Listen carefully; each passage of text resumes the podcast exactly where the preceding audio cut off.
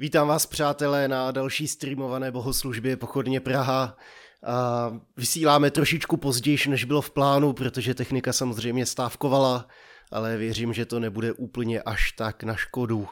Věřím, že to, co, to, co pán Bůh pro nás má připravené, tak nakonec se může stát.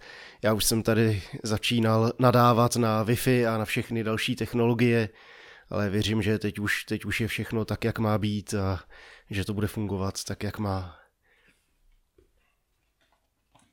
Vítám vás na poslední předvelikonoční neděli. Občas se tomu taky říká palmová neděle.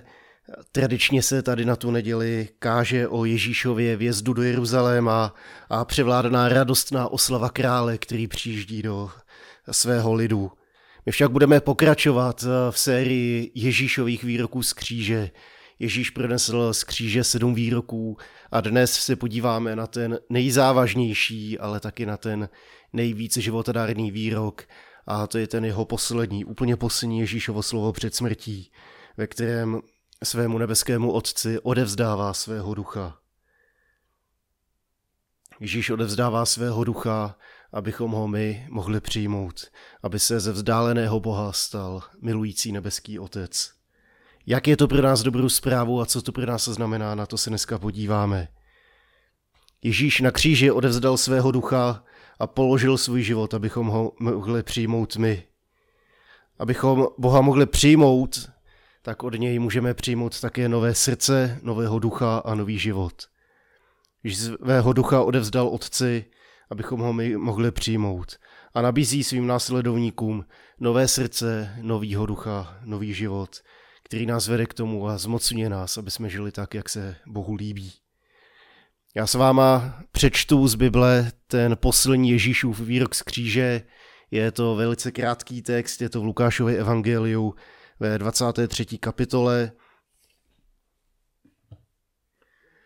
Ježíš zvolal mocným hlasem, Otče, do tvých rukou odevzdávám svého ducha. Po těch slovech skonal. Ježíšovo poslední slovo z kříže, jeden z nejzávažnějších výroků, zároveň věřím, že jeden z těch nejvíc životodárných. A nejenom na něj se dneska podíváme. Sice jsem mluvil o tom, že Ježíš odevzdává svého ducha, ale zároveň se tam psalo, že hned potom zemřel. A protože příští neděli jsou Velikonoce, kdy budeme slavit vzkříšení, tak nechci přeskočit Velký pátek, ve kterém se káže o Ježíšově, Ježíšově smrti, kdy zemřel za nás. A tak společně s váma se chci podívat na příběh tří beránků a ducha, který za nima přichází. Podíváme se na tři beránky, kteří zachraňovali život a jejich dílo znamenalo, že lidé mohli žít. Příběh první je Abrahamův beránek. Abraham byl praotcem božího lidu, uvěřil Bohu, vydal se na cestu, na který přijímal požehnání z boží ruky. A navzdory vysokému věku a přijal od Boha víru zaslíbení, že bude mít syna a že se stane praotcem velikého národa. Zázračné dítě se skutečně narodilo a potvrdilo boží slovo. Než se ale Abraham stal praotcem Izraele, čelil nejtěžší zkoušce svého života. Měl totiž jít na nějakou horu a tam měl svého syna obětovat. Abraham vírou uposlechl a když už se k tomu chystal, tak mu Bůh ukázal beránka, který byl obětován na místo Izáka. Tento beránek byl zabit, aby Izák mohl žít. Abrahamův beránek zachraňuje život jeho syna, zajišťuje Abrahamovi budoucnost a potvrzuje boží zaslíbení toho, že se stane praotcem velkého národa. Beránkův život za ten tvůj. Ten druhý příběh se odehrává o pár set let později a o pár set kilometrů vedle v Egyptě. Vyvolený lid, Abrahamovo potomstvo, žije, roste a prosperuje v Egyptě. Jenže jak už to bývá, nic dobrého netrvá věčně a tak na trůn přichází nový vládce, nové pořádky a pro Izrael hodně přituhlo. Boží lid zažívá těžkosti, utrpení a smrt.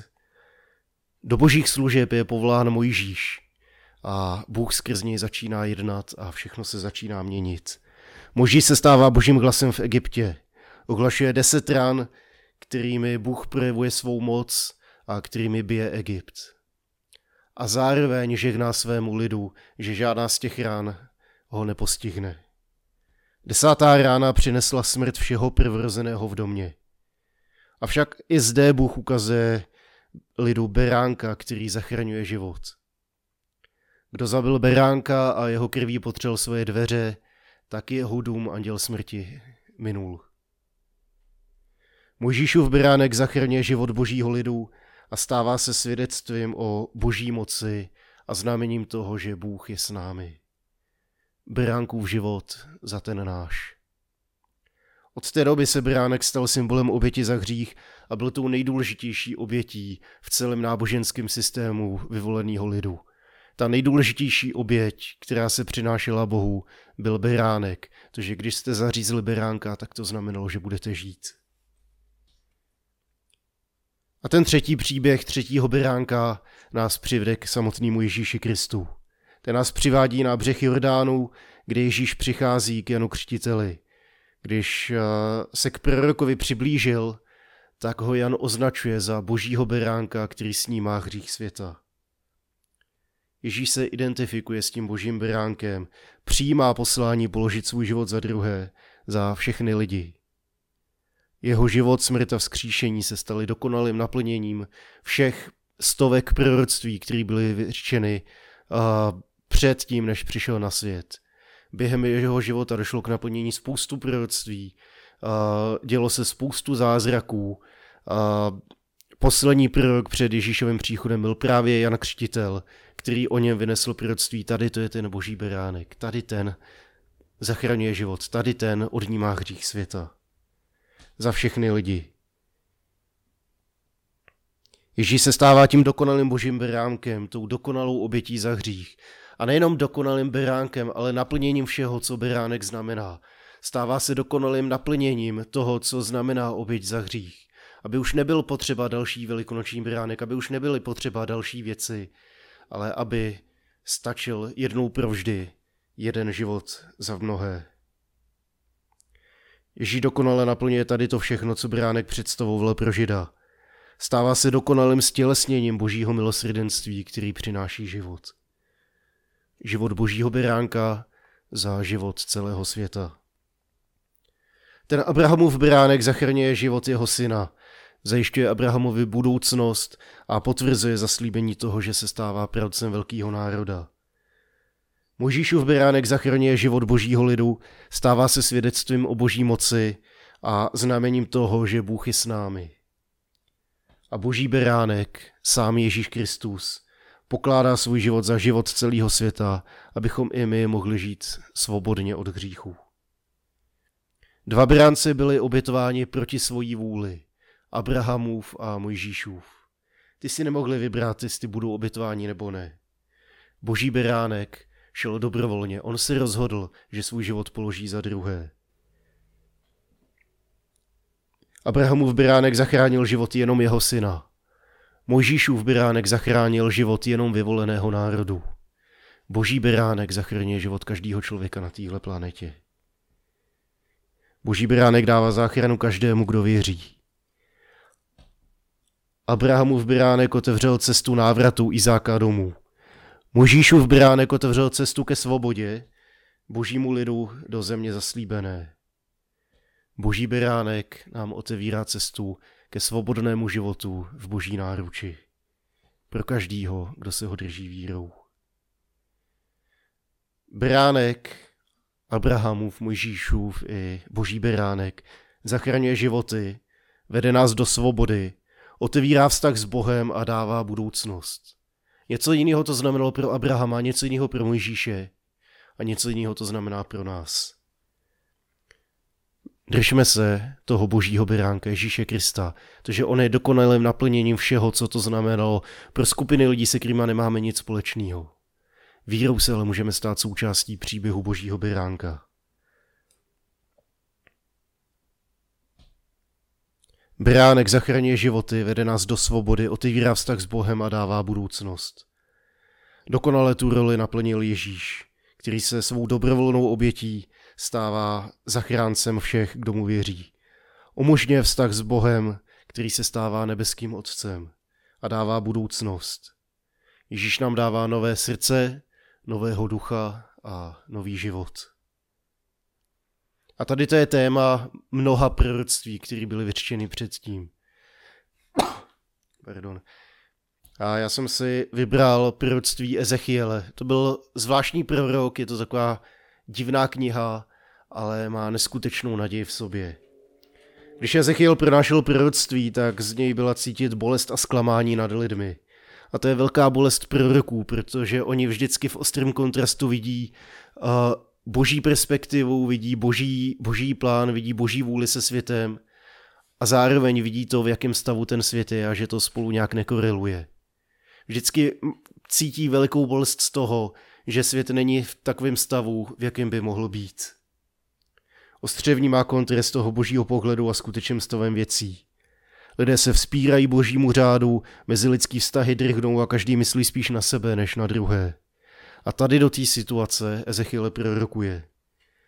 Jeden z motivů, který se v Ezechielových proroctvích častokrát opakuje, je boží obnova života, je boží obnova srdce, boží obnova lidského nitra.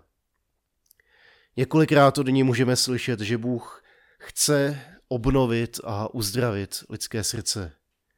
Že si nepřeje, abychom měli srdce tvrdá kamená, nepřátelská vůči druhým, ale abychom měli srdce milující. A že tady tu nadpřirozenou změnu chce způsobit a způsobí sám Bůh. Jedno z těch proroctví uh, je ve 36. kapitole. Dám vám nové srdce a do nitra vám vložím nového ducha. Odstraním z vašeho těla srdce kamene a dám vám srdce z masa. Vložím do nitra no, svého ducha. Učiním, že se budete řídit mými nařízeními, zachovávat moje řády a jednat podle nich. A tady to krásné zaslíbení se u Ezechiela opakuje několikrát. Dávám nové srdce, dávám nového ducha a vy budete žít nový život. Tady to krásné zaslíbení mluví o něčem, co ještě nebyla pravda. Ještě se to nestalo realitou, Bůh ještě nezasáhl. Ale tady tím procesem zároveň Ezechiel ukazoval, že ta skutečná změna v člověku se musí začít odehrávat uvnitř.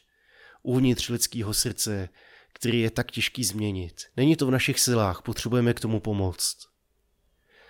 Co z našeho srdce vychází? Je to láska, je to víra, je to naděje, je to život, který se chce vydávat za druhý? A nebo je to ta nesvatá trojice já, moje, mě, my, dej mi.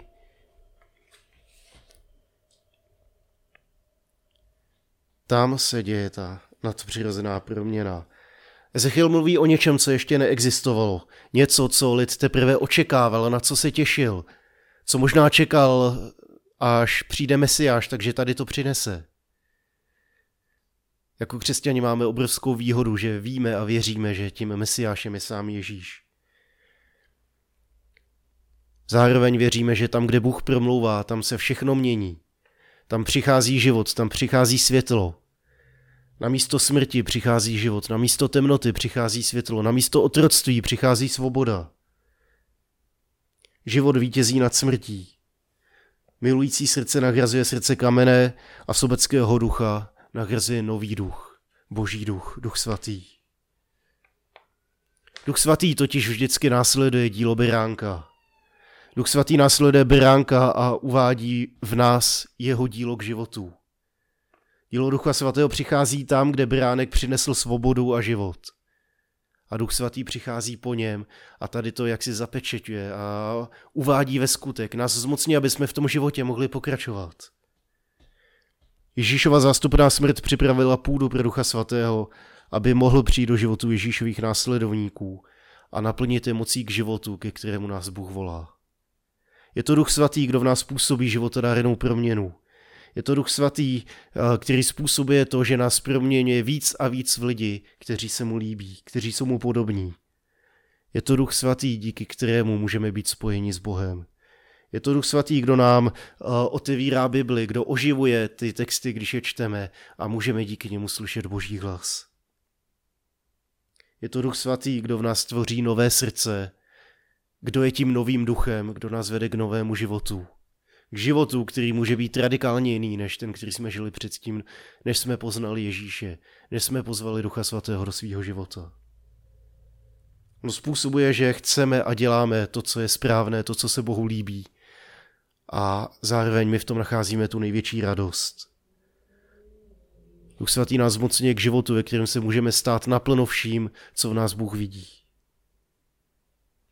A tak tady v tom předvelikonočním období mám jedno veliký přání pro sebe i pro vás.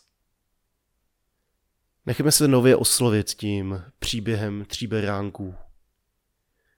Možná jsme jako Abraham a potřebujeme, aby, aby jsme viděli tu záchranu v tom nejužším, v tom nejbližším slova smyslu, jak může přijít.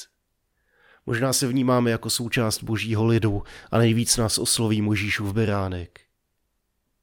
Zároveň nás chce povzbudit k tomu, aby jsme se ze všeho nejvíc drželi toho božího beránka, jimž je sám Kristus. Ať boží beránek, Ježíš Kristus, je tím, co určuje naše životy, tím, co nás žene dopředu, tím, co nám dává naději. Ať je to ten, kdo připravuje půdu a otevírá dveře pro Ducha Svatého. A tady toho gentlemana můžeme pozvat dál. Ta úžasná věc na vztahu s Bohem je, že Bůh je gentleman. Bůh není násilník, který, eh, který by si nějakým způsobem vylomil dveře a začal si v nás dělat, co chce. On čeká, až mu my dáme prostor, až mu vírou otevřeme dveře, až ho vírou pozveme dál a s vírou pak budeme koukat, co všechno se začíná odehrávat v našich životech. Aby jsme našli radost v tom novém životu, který Bůh dává. Aby jsme mohli být znovu naplněni mocí z hůry. Aby jsme nově našli víru v beránka, který zachraňuje svět. My víme, že zemřel na kříži. Víme, že vstal z mrtvých a budeme si to připomínat příští neděli. Aby jsme naplno vkročili do Velikonoc s novým srdcem, s novým duchem a v moci nového